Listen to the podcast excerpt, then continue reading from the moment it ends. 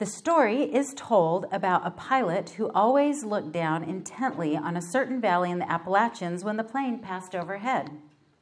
One day, his co pilot asked, What's so interesting about that spot? The pilot replied, See that stream? Well, when I was a kid, I used to sit down there on a log and fish. Every time an airplane flew over, I would look up and wish I were flying. Now I look down and wish I was fishing. So, this illustration reveals the heart of man, the heart of people. No matter what we have, we always wish that it were different. One of the reasons we are discontent is because the natural, meaning the unregenerate, fleshly heart of man is always searching for something to satisfy his desire.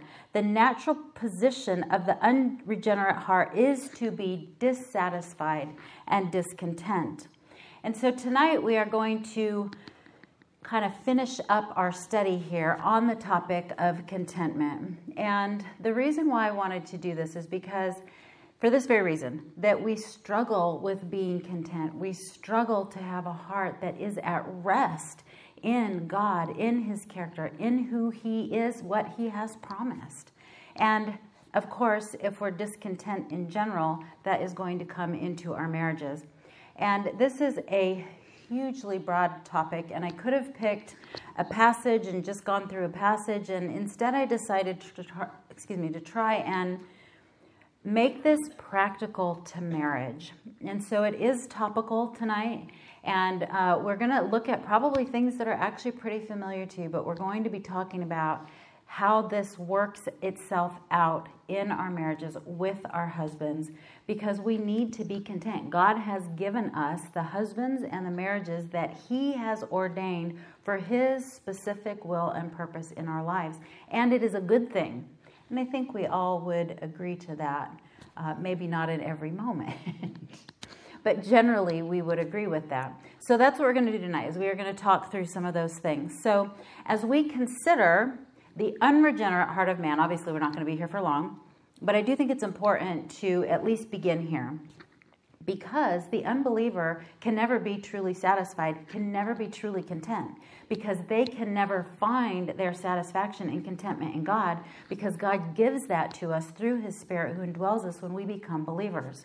So in Ecclesiastes 1 8, Solomon talks about this. He says, All things are wearisome, man is not able to tell it. The eye is not satisfied with seeing, nor is the ear filled with hearing. The idea here is that the eye is always craving more, the ear is always craving more. Our desires are always for something different. And a lot of times when we think about contentment, we think about it in context of material things, of more money, of more wealth, of more stuff. But contentment actually really is in every area of our lives, in our circumstances, in our relationships, in all these places.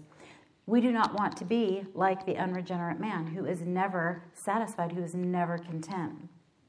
Proverbs 27 20 says, Sheol and Abaddon are never satisfied, nor are the eyes of man ever satisfied. Again, it's just reiterating that same point. So I decided this is actually one of your little handouts there. I think it's on your very front page with the title. It's a little test by Lou Priolo, and actually, like I like to show you, little uh, helpful resources here. So this is just a really tiny little booklet. So if you struggle with contentment, here you go. Discontentment, Why Am I So Unhappy by Lou Priolo. And actually, I didn't really take a whole bunch out of here. Took a couple of things and I gave those to you. His little test. So if you know much about Lou Priolo, he loves to give tests and he loves for you to grade yourself. I'm not going to have you grade yourself tonight, but I am going to go through some of these questions. His was about, I think it was 25 questions. So if you want to get actually really into this. I just chose ones that I felt like were more applicable to marriage, being that that's what we're talking about. So and what I did, so his is in black and mine is in, I don't know what color yours came out to be. It's gray here. Anyways, my thoughts underneath. How does this apply to marriage? How can I evaluate my heart in marriage? So, number one, I am prone to, and you can like, you can score yourself if you want to.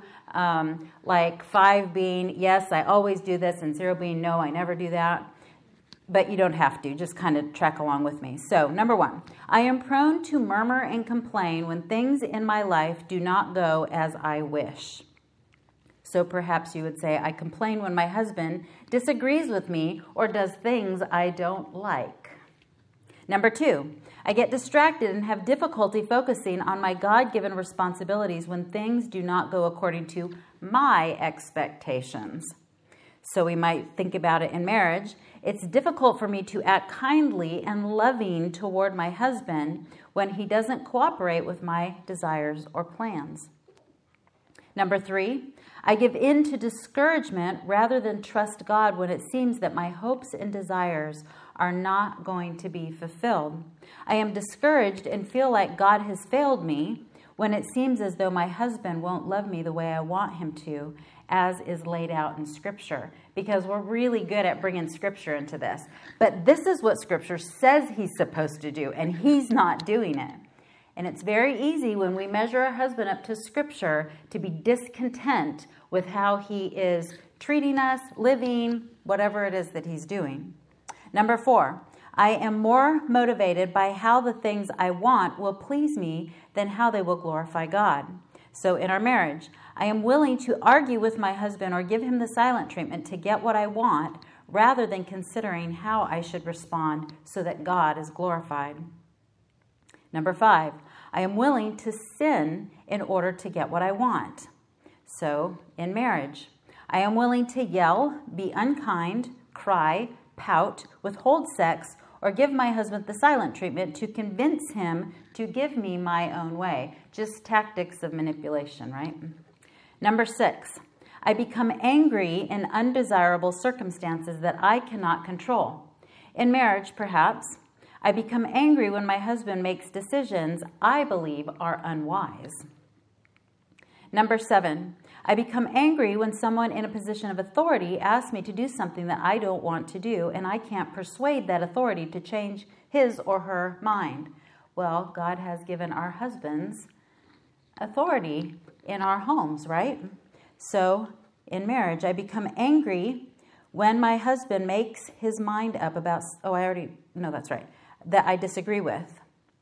Number eight, I get bored with my life and wish it were more interesting or exciting. So, in marriage, I get bored with my husband and wish we could act more like when we were dating. It's really easy to do that when you get in the thick of children and work and careers and buying houses and trying to establish your life and to reflect back and go, I wish that we were the way we used to be when we were dating, when he loved to take me out, when he had energy for wooing me and, and having a good time.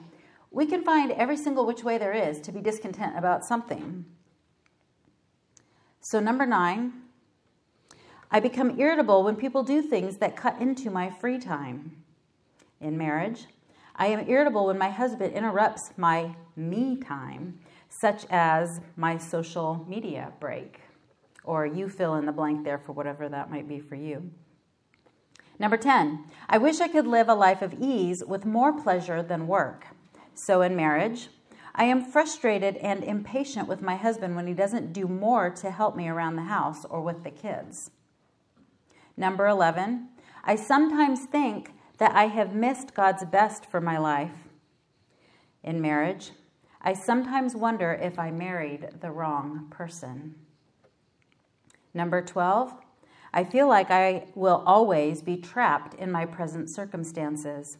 And in marriage, I feel trapped in this marriage and have given up hope that my husband will change. So, if you can put a little check next to those, then you could probably consider yourself a fairly discontent person. and I think depending on where we are in every given day, we could probably, at one way or another, look at our lives and go, Yeah, I wrestle with discontentment uh, Craig and I have been talking about this quite a bit over the last couple of days, and he just was saying how, yeah, discontentment is just always before you. It is always there. And I would actually recommend, if you can, I'm not going to talk about it here, but I actually taught on, it wasn't discontentment, it was actually on, I don't remember the title, it was the last Friday morning Bible study. But why we need to be careful to not be influenced by the world because this is what the world is doing all the time. This is the entire goal of our world who is ruled by Satan is to distract us and keep us from being satisfied in Christ. And what does that mean if we're not satisfied in Christ? It means we're discontent. Now, I did not come from an angle of contentment or discontentment. I came from an angle of being satisfied in the Lord and being on guard against the world. But you guys need to know the importance of that. It is massively important because everything in our world is geared to make you wish you had different circumstances, different people, different amounts of money, different place to live everything different than what God has given you. And ultimately, is pride and is rebellion against what God has, has given us for our good based on His sovereignty. So, anyways, if you can go back and listen to that, it, it goes nicely with this. But it is something, discontentment, it is something that we are always wrestling in our hearts against. How easy it is for us to be like the man in the aeroplane before we get married, we are so impatient to get married, we can tend to be discontent in our state of singleness, longing for the day we will be married to the man of our dreams. Once we are married, it is easy to long for children. When we dream, we dream of how wonderful it will be to have our own little baby to love and to hold. Then, once we have a husband and children with all the responsibilities and the lack of sleep and all that kind of stuff that accompany it, we long for days of freedom when we could do whatever we wanted, whenever we wanted. We are just like the man who was flying. When he was a kid, he longed to be in the plane, and when he was an adult, he longed to be fishing, just always wishing something was different than what it is. So, what is this idea of discontentment? what is the definition? So, this is the definition uneasy or inquietude of mind. This is from Webster's 1828. So, uh, uneasiness or inquietude of mind, dissatisfaction at any present state of things, just never truly satisfied. The bottom line is this no matter what we get in life, it will never satisfy. People and circumstances will never bring contentment because contentment is a disposition of heart that is the result of being satisfied in God, trusting implicitly in His sovereignty and His goodness. So, I am going to draw from Lou Priolo again because he actually gave a fairly good definition here, and actually it was pretty similar to one that I had heard from John MacArthur in a different sermon, mm, excuse me, sermon that I was listening to. So Lou Priolo defines contentment as this: the idea is a God-dependent self-sufficiency. So the word contentment in Scripture it means self-sufficiency, but that we would look at that just by itself and go, wait a minute, we're not supposed to be self sufficient because that would be like apart from God. No, it is a self sufficiency, but it is dependent on God. We are self sufficient because we are dependent on God. So I'll keep reading what he says here. That is a kind of self sufficiency that is dependent on God's abundant resources rather than one's own. If you are content, you have, by God's grace, the inner resources to, to face living without those outward things that others depend on for their happiness. If you are content, you will not depend on any outward resources for your source of strength. If you are content, you are not needing to depend on your husband acting just how you want him to act. You are not dependent on your husband giving you what you want. You are not dependent on your husband changing, even according to scripture, to be more godly. But this is the mindset that we get in our heads. I can't change until he changes. I can't make a difference in my life until he has changed and done XYZ. And I see this oftentimes in the counseling room with women who are wrestling in their marriages. It's almost like they dig in their heels because until they see him change, they refuse. And it is because they are not content in the Lord. They are not satisfied in God and who He is, finding their purpose fulfilled in God. And so, because of that, they constantly are putting expectations and demands on their husbands who are sinners just like themselves. And I say they, but really, this is me if I am not careful to keep my mind focused on the truth of God's word. Choosing. This is a choice so much of the time. Intentionally choosing to be content in who God says He is, in what He has given me, in His blessings, even in the things that He takes away, even in the sufferings, because the sufferings actually are for our good. We'll talk about that in a minute. So, Lou Priolo goes on to include a few statements about contentment that I thought were helpful, and actually, I put those on your sheet as well so that you can take them home and review them if you wanted to. So, there are seven things, I believe. So, number one, Contentment is realizing that God has already provided everything that a person needs to glorify and enjoy Him. And just to let you know, in his little booklet, these are like little categories, and then he's got full explanations. I'm just whetting your appetite here, basically. So you can get the booklet and read the rest of this if you want to. But I felt like it was a good outline, anyways, just to kind of get our minds thinking about contentment. So, number two, contentment is realizing that true satisfaction can come only from building one's life around those things that cannot be taken away or destroyed. Building our life around that which is eternal. This is very hard at any stage of life, but it is particularly, I think, difficult for younger people because you haven't had the experience, you haven't had some of the hard knocks of life that have driven you to the Word of God. But you have to keep in mind that you will never be satisfied unless you prioritize the things that God prioritizes from His Word. Number three, contentment is delighting in God more than in anything else. Number four, contentment is being able to adjust the level of one's desire to the condition and purpose chosen for him by God. Every circumstance that God brings into our life, every relationship, every person has been brought to us, chosen for us by a good and loving God. And we, it is our duty, it is our responsibility to learn to be joyful in whatever those things are, even when they're hard.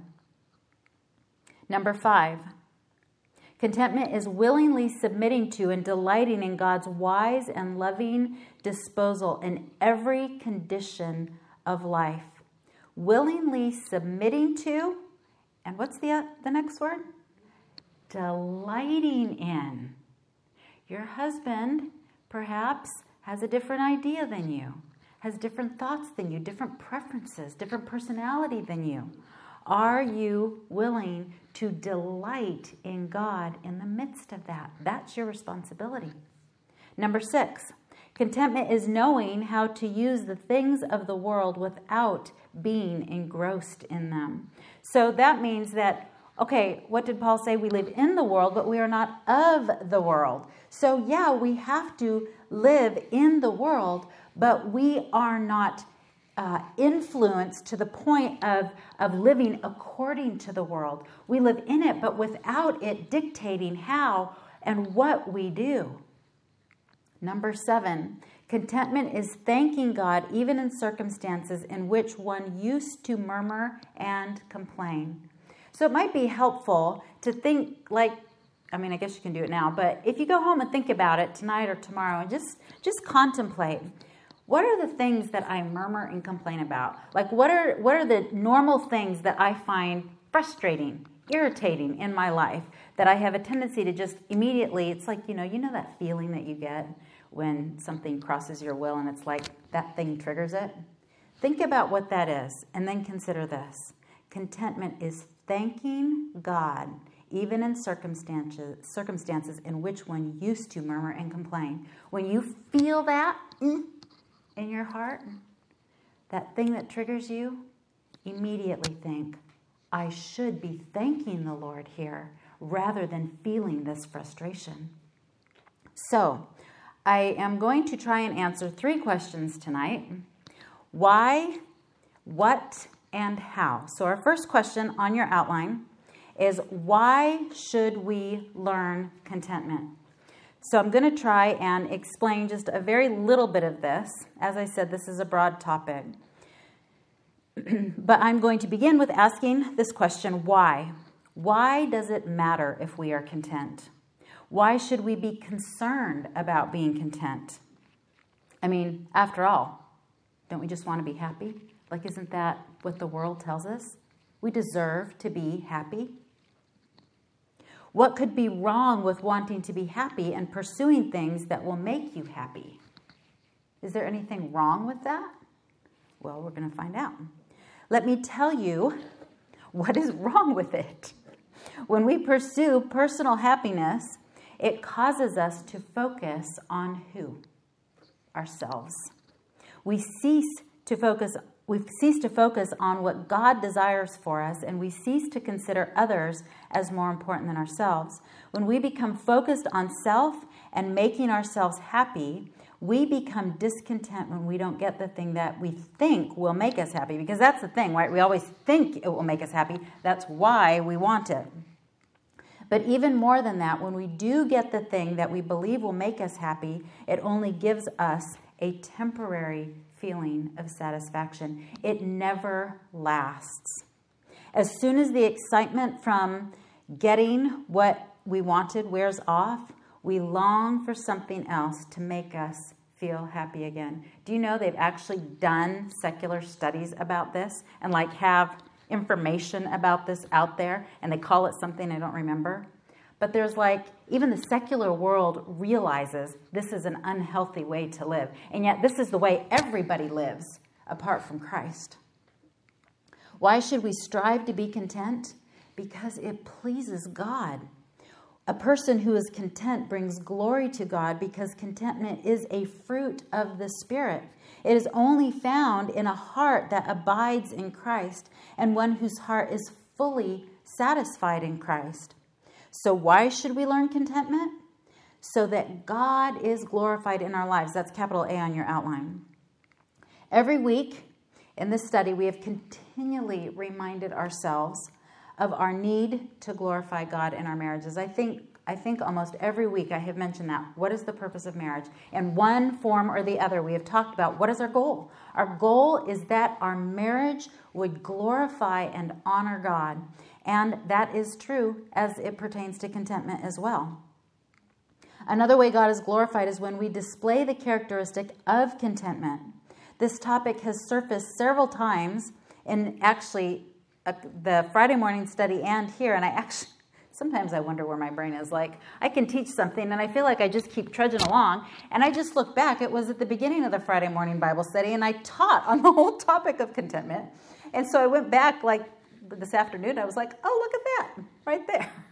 Anyways, I'm teaching it from a totally different angle this time, but uh, it just goes to show you how often we wrestle with this and what a big deal it really is.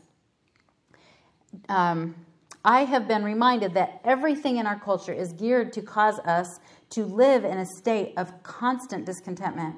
It is designed to keep our desires focused on temporal things that will provide the illusions of satisfaction and contentment, but without actually delivering it.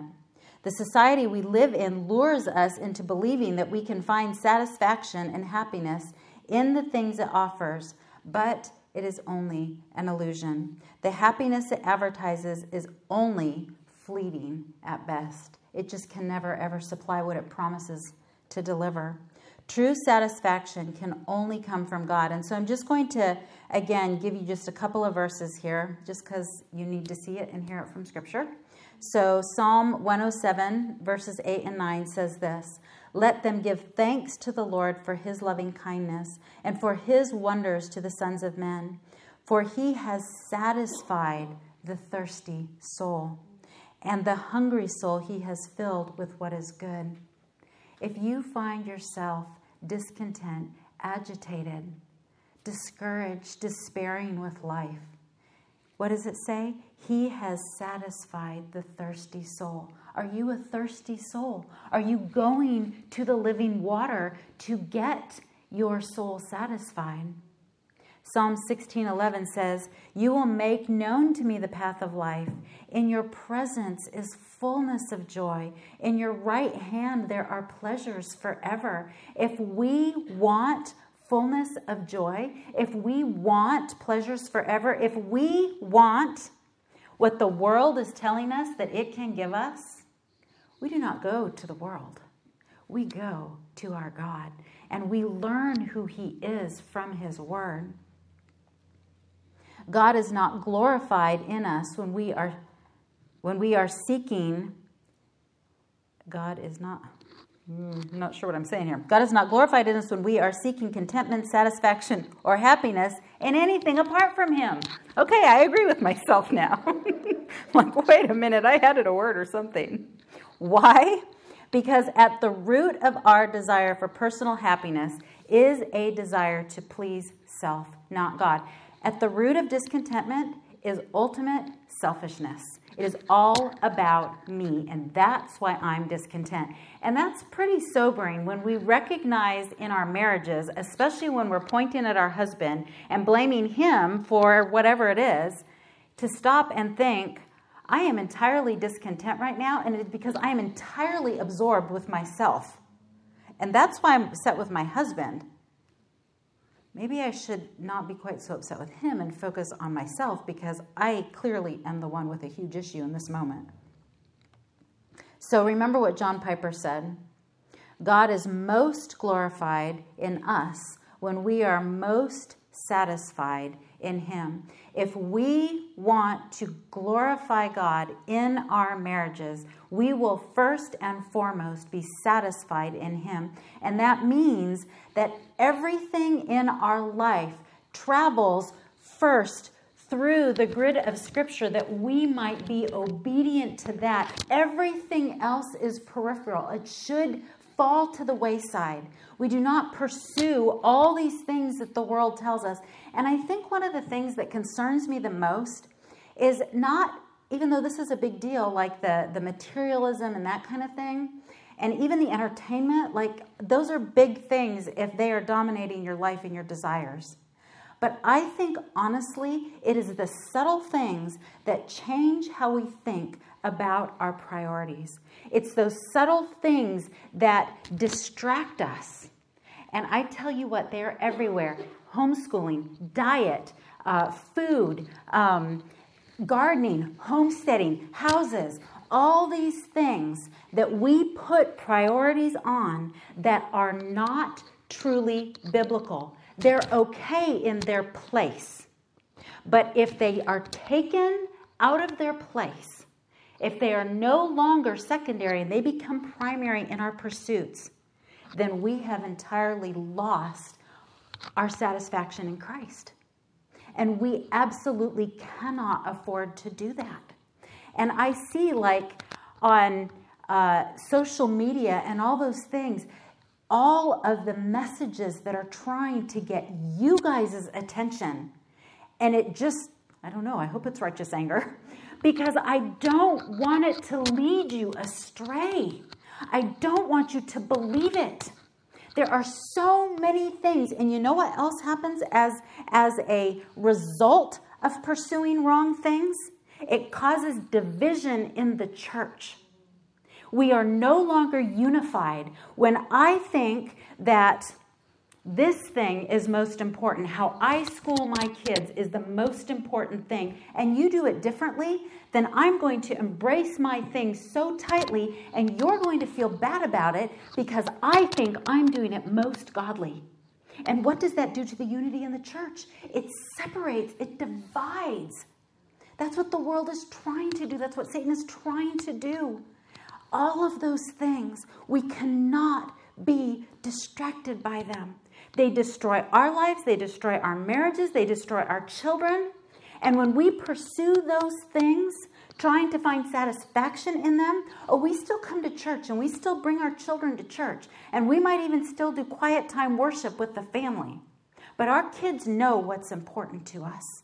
And how many children have been raised in Christian homes while their parents have not prioritized satisfaction in Christ.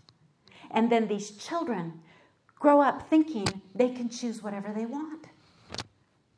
I'm absolutely passionate about this because you have to know how important this is. Your first and primary purpose in life is to know your God, to know His Word. It ought to be your driving passion every single day to get into His Word, to study it, so that you have something to give to somebody else, to encourage them, so that you can grow. That was not a new part of my notes. I should stick to my notes. But this is so important. That's why I go off on these little soapboxes. So, B. All right, B. So, what was our question again? Where is my question? It's way up here. Why should we learn contentment? Okay, B. Because discontentment is accompanied by so many other sins. So I'm not going to give all the passages of scripture that go along with these because I just don't have time, but I just wanted you to at least hear it and be aware of it. So, uh, what are some of these other sins that, that accompany discontentment? Idolatry, wanting something more than you want to please God. Uh, fear also accompanies discontentment. Rather than trusting God with your desire, you become fearful that you may not get it the fear of man. Your desire for others to like you or approve of you leads to discontentment when you don't get their approval. Selfishness, we already mentioned that one. You are more, focused on pleasing yourself than God or others. Grumbling and complaining, anger and frustration, being contentious or argumentative, nagging. Remember, Proverbs talks about the woman who's the steady drip on a rainy day? Lack of love and lack of kindness. Or we could just say a lack of the fruit of the Spirit, because if we aren't being loving, we certainly don't have self control and joy and peace and all the others. Despair, depression, discouragement. Uh, the psalmist refers to that as being cast down. When you don't get what you want, when you don't get your own way, you are unhappy. Self pity, victim mentality. You believe you deserve better than what you have. This is, of course, incredibly popular in our culture today. We have to be really careful that we don't adopt the mindset of self pity in our marriages because we very easily do it. And we feel, oh, poor me, woe is me, because look what he didn't do or look what he did do and then we feel sorry for ourselves. We're discontent. So, those are those two reasons um, are the reasons that we need to strive to be content because we do not want to end up in the middle of all this other sin. If you notice, like sin just comes in a big package deal, you know? It's like you got one, you got a whole bunch of them. So, number two, Roman numeral two, what do we need to do to cultivate contentment? So, A, acknowledge the depth of your sinful discontentment. So, Psalm 139, 23, and 24 says, Search me, O God, and know my heart. Try me and know my anxious thoughts, and see if there be any hurtful way in me, and lead me in the way everlasting. This needs to be our prayer because God is the one who can reveal to us areas of discontentment in our lives. Ask yourself the hard, heart probing questions. Ask God to help you recognize sin in your heart. Ask things like, What do I want? Why do I want it? What have I been waiting for in order to be content. Because that's kind of one of the deceptions of contentment, right? We always think it's just right there. If I just get that, I'll be content. If I could just have that, I'll be content.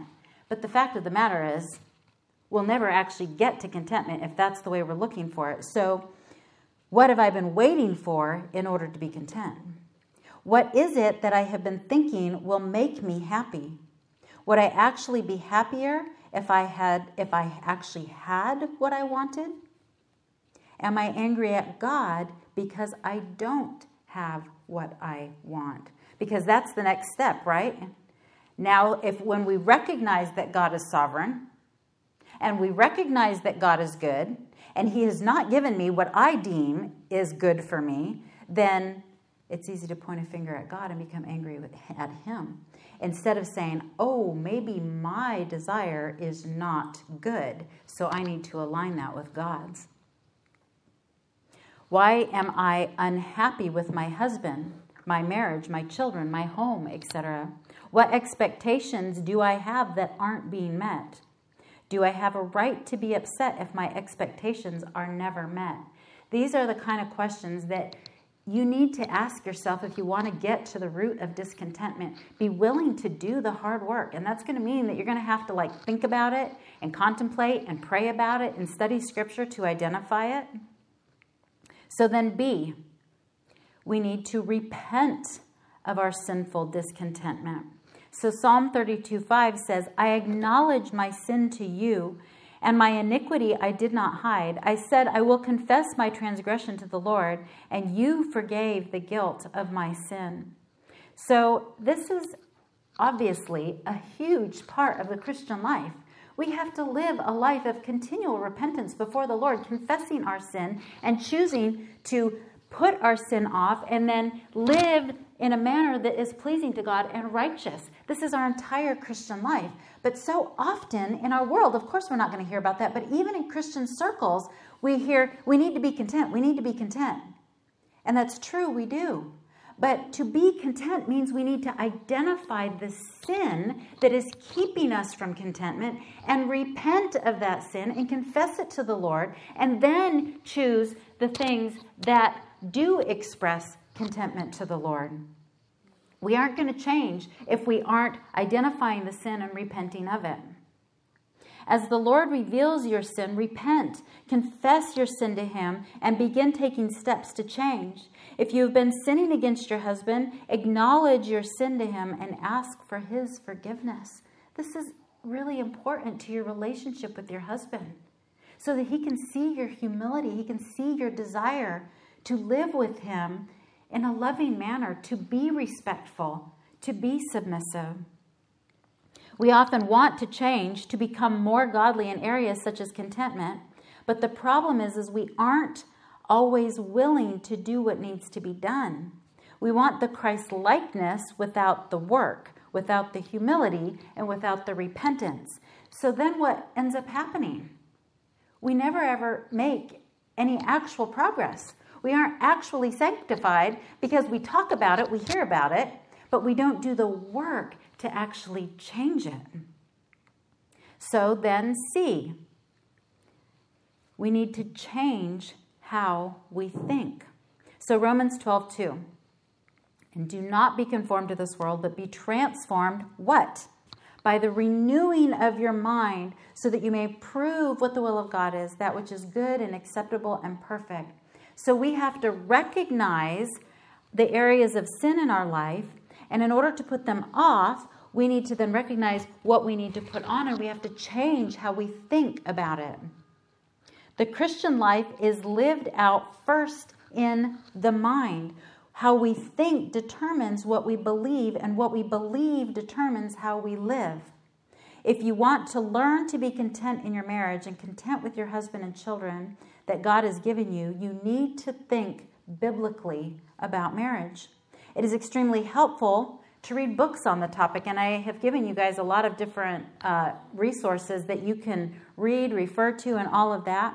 Keep your mind saturated in God's purpose for your marriage and your role as a wife. So, studying marriage for a year, do you think it has had any impact on my marriage? Yes, of course, because I'm always thinking about it. I'm always teaching on it. And so I'm constantly thinking and evaluating my heart and life.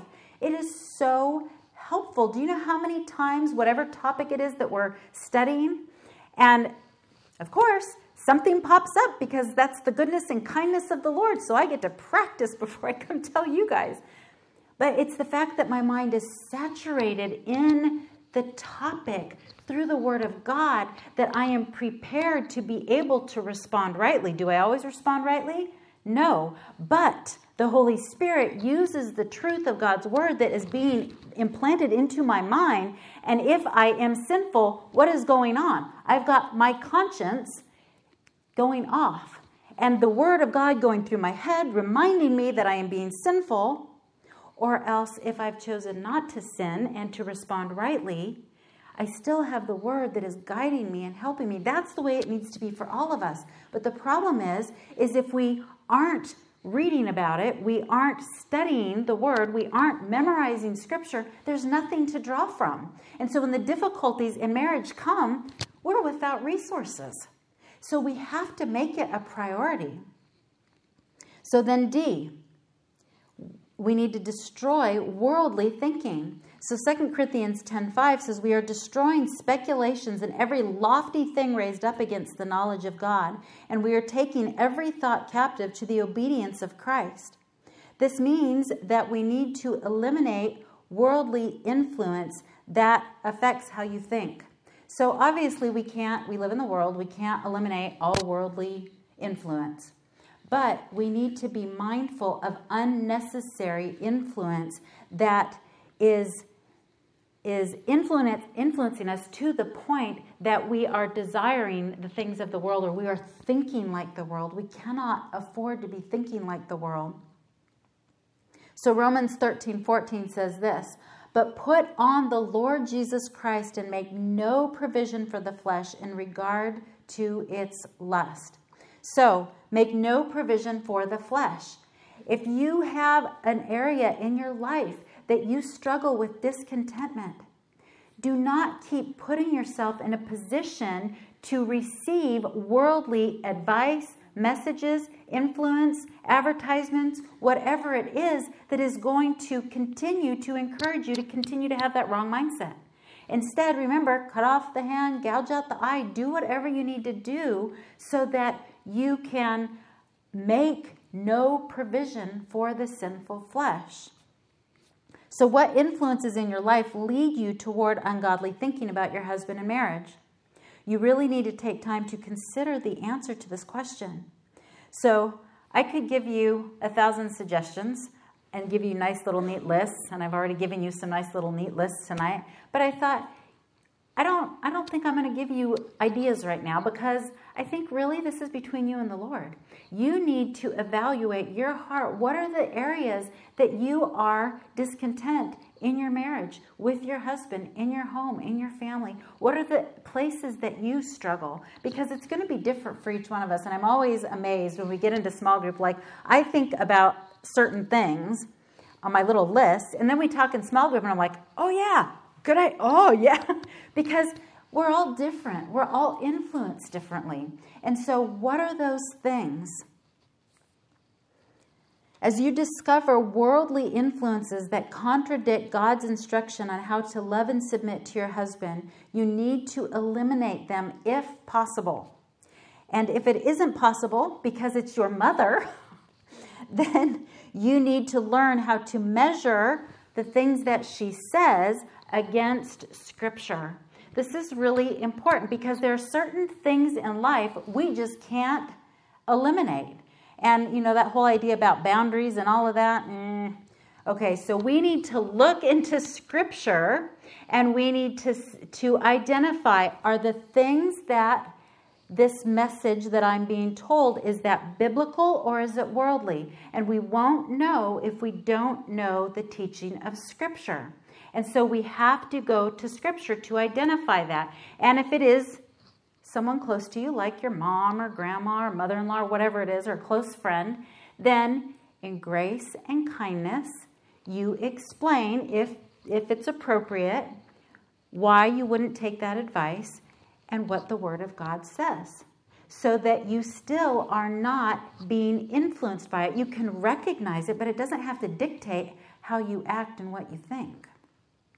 So then, E, remind yourself of God's goodness and sovereign purpose. And of course, we have to go to Romans 8:28 and remind ourselves there. Uh, it's actually 8:28 and 29. We know that God causes all things to work together for good to those who love God, to those who are called according to his purpose. For those whom he foreknew, he also predestined to become conformed to the image of his Son, so that he would be the firstborn among many brethren.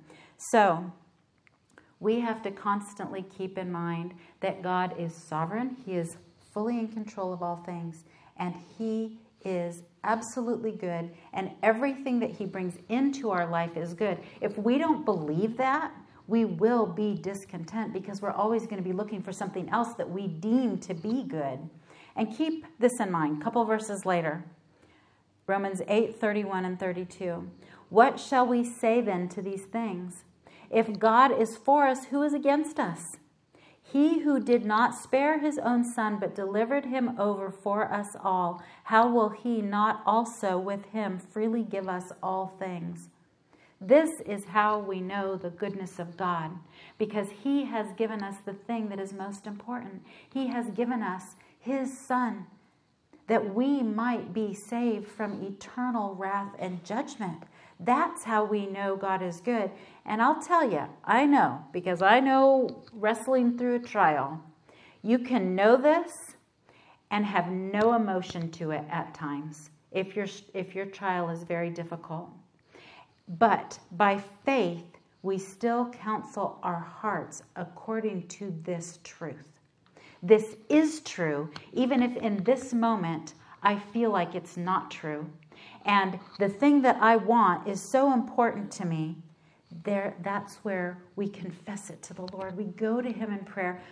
Lord, you know in this moment that I I want that. I want deliverance from this tr- this trial more than I am thankful for my eternal salvation in this mo- moment. Please forgive me. Please renew my heart that I would that I would be ever so grateful for what you have provided. That that thing that I want means nothing in the scope of what you've already done. Do you see how this works? It's a continual thinking through your mind, renewing your mind according to Scripture, and standing firm on those truths at all times. You're weeding your garden, you are counseling your heart. You're wiping little heinies. You're renewing your mind in the truth of Scripture. You're doing the dishes. Whatever task God has given you to do, you are constantly thinking through the truths of Scripture. Little people are talking to you. You're thinking, how do I respond so that they know I love Jesus and they need to love Jesus? Do you see? It's an entire mindset, it's an, it's an entire uh, consuming way to live every day, consumed with who God is. And we can only know that from His Word. God is working in us to mold and shape our character so that we, we will be like Jesus Christ. We like the idea of being like Christ, but we aren't very fond of the means God uses to make us like Him because He often uses trials to accomplish it. The Apostle Paul, you remember, he longed to know Christ. He said that several times. But he acknowledged that knowing Christ came through sharing in the suffering of Christ. Philippians 3:10 he said this that I may know him and the power of his resurrection and the fellowship of his sufferings. We know Christ as we suffer, not because of our sin as we suffer for what is righteous and what is good as the trials come into our life and we respond rightly. We know Christ more deeply. As a result, Paul didn't despair in his suffering. We must likewise learn to see the value of our sufferings. Rather than trying to escape them in discontentment, we need to value them for what they are accomplishing in our lives as we seek to please God in the midst of them. And I will agree that at times, you know, there are times when we just really don't care because I want out of this more than I want to rejoice in this suffering. But again, we have to work at renewing our mind in the truth of Scripture, crying out to God to help us to have the right response. If we are dealing with trials in our marriages, difficult trials, we must begin to see them as God's pathway to holiness and Christ likeness. We must recognize that He is wholly good and in His sovereignty has brought this difficulty into our life to bring good to us. Instead of despising the difficulty, learn to trust God and value it as an opportunity to deny yourself and reflect the heart of Christ toward your husband. So, F, we need to embrace trials and difficulties and suffering. So, do you know why Paul was able to suffer hardship without despairing, losing heart, and abandoning hope? Paul was satisfied in Christ. Christ was always at the center of his purposes and desires. He never lost sight of Christ. James 1 2 through 4 says, Consider it all joy. And I know we go back to this continually, like in all different circles, because this is the attitude that we should have toward our trials. Consider it all joy, my brethren, you encounter various trials. Why? Because the trials produce endurance, which produce maturity. So instead of despising the trials, even in our marriages, we should be thankful for them because even with our husbands and in our marriages, the, the places where we knock heads and we don't agree and find that there are difficult things, those are the things that God will use to conform us to the image of His Son. So, G, avoid comparing yourself to others. And this is massively important how devastating it is when we compare our husbands and marriages to other people. God has made each person unique and each marriage unique. Everything is different our struggles, our strengths, our spiritual gifts, our resources, our circumstance, our pasts. Why would we compare our husband to somebody else's husband? God is the one that is grading our lives. It is our responsibility to simply obey His word. Comparing our husbands to someone else doesn't fall into that category. We got to be so careful because that's the temptation. If we are walking through a difficult time, it's easy to look at somebody else. Well, look at him. He he does this. He's more spiritual. He care, he has a better quiet time. Whatever it is, you don't know. You're not married to him. You don't live with him. You don't know. Don't compare your husband to him. So, H, put off sinful living and put on righteous living. So, you remember Ephesians 4 22 through 24. In reference to your former manner of life, you lay aside the old self, which is being corrupted in accordance with the lust of deceit, and you be renewed in the spirit of your mind, and you put on the new self, which in the likeness of God has been created in righteousness and holiness of the truth. So, we are going to, from that, the put off and the put on. We're going to really quickly jump here to number three, Roman numeral three on your outline. How do we put on righteous living that leads to contentment? And of course, I've already taken so much time on everything else, we don't have tons of time for the how, and that's what I really wanted to talk about. Anyways, so we really need to go on the offensive here. So a lot of times we focus on the put off, the put off. I need to not be discontent. I need to not be discontent. We need to go on the offensive. What should I be doing? Because the things that we should be doing when we engage in those things, it is going to help us automatically to be content because we aren't going to be focused on all the other things. If we're doing the right thing, it keeps us from doing the wrong thing. If, our mind is filled with the truth of God's word, it's not being distracted by all these other things. So, A on your outline, replace your discontentment with practicing love. So don't wait for your husband to love you first. Think of little ways to love him. Go out of your way. Seek to woo him with your loving kindness. Be willing to joyfully sacrifice yourself for him. So make his favorite dessert or dinner. Plan a surprise date night and, and include intimacy as the grand finale. It's important. He'll be happy. Practice sane, kind things. Tell him you love him. Greet him and tell him goodbye with a hug and a kiss. Be affectionate with him. When you're walking by, just brush his shoulder, pat him on the backside, you know, all those good things. They're important. and this is how we show our husbands that we love them. But a lot of times we get so focused on whether or not they're loving us to our degree that we aren't on the offense just loving them. We need to always have this attitude of pursuing them to love them. B, replace your discontentment with thankfulness. 1 Thessalonians 5:18 In everything give thanks for this is God's will for you in Christ Jesus. Spend time every day thanking the Lord for your husband. Make an ongoing list that you can add to that outline that outlines specific things you are thankful for.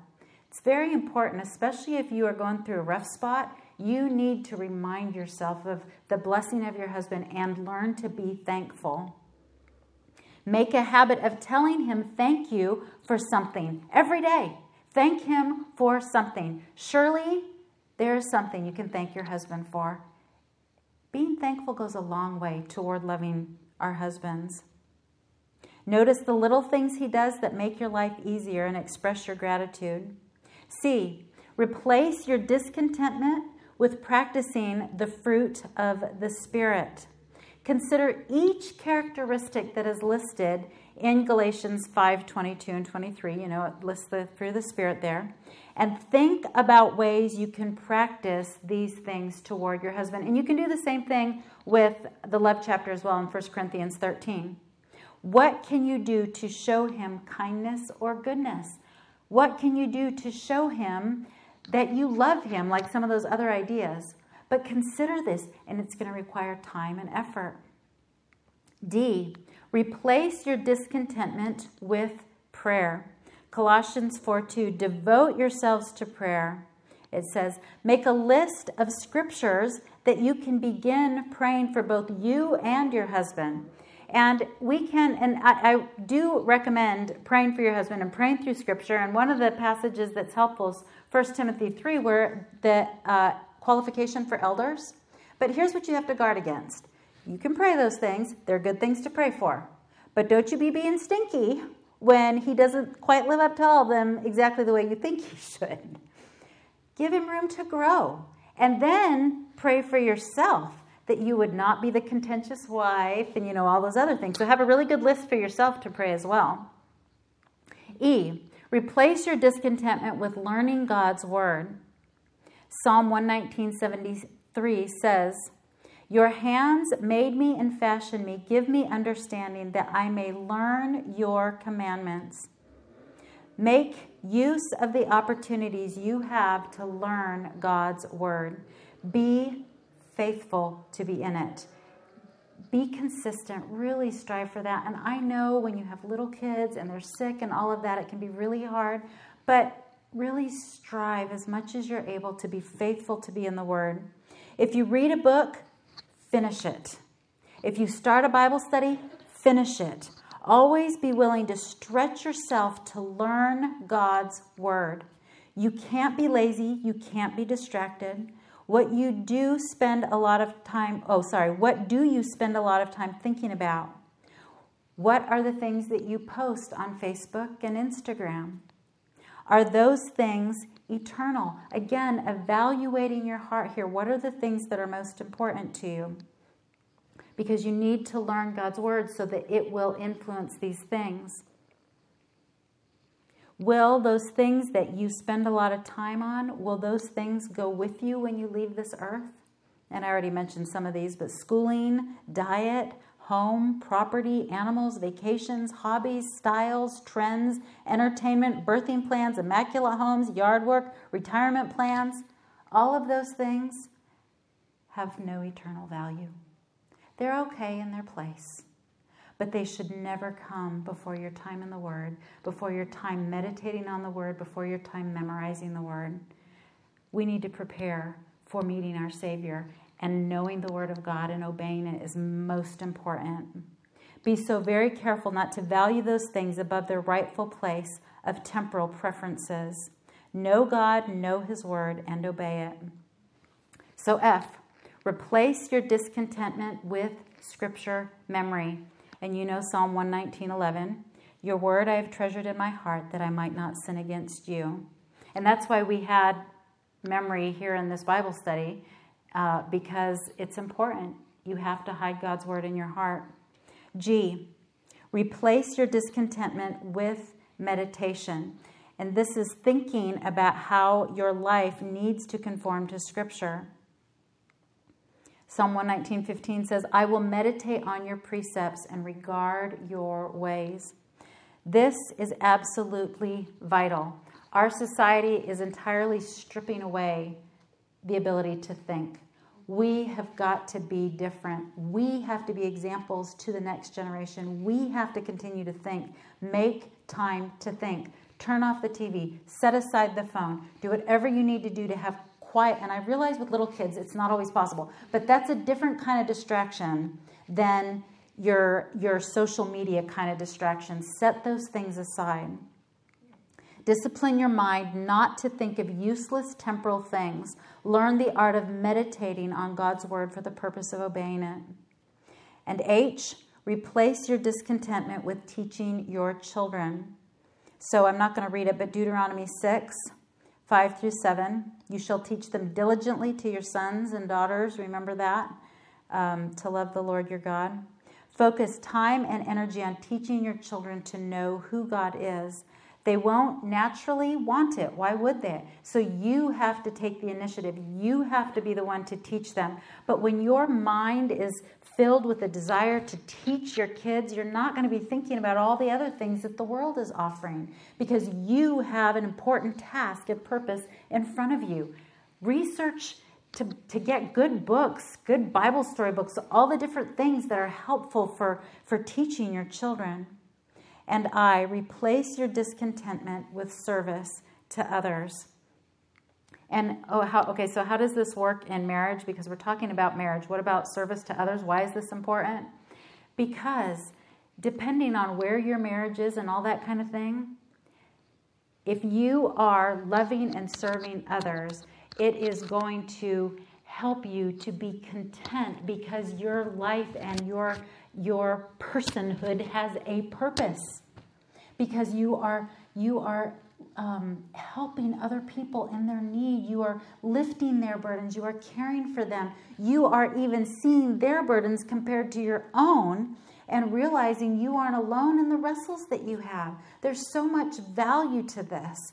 And it eliminates dead time that is used by Satan and the world to influence our mind to discontentment. So, with all those things, let's pray, and you guys can go to your small groups.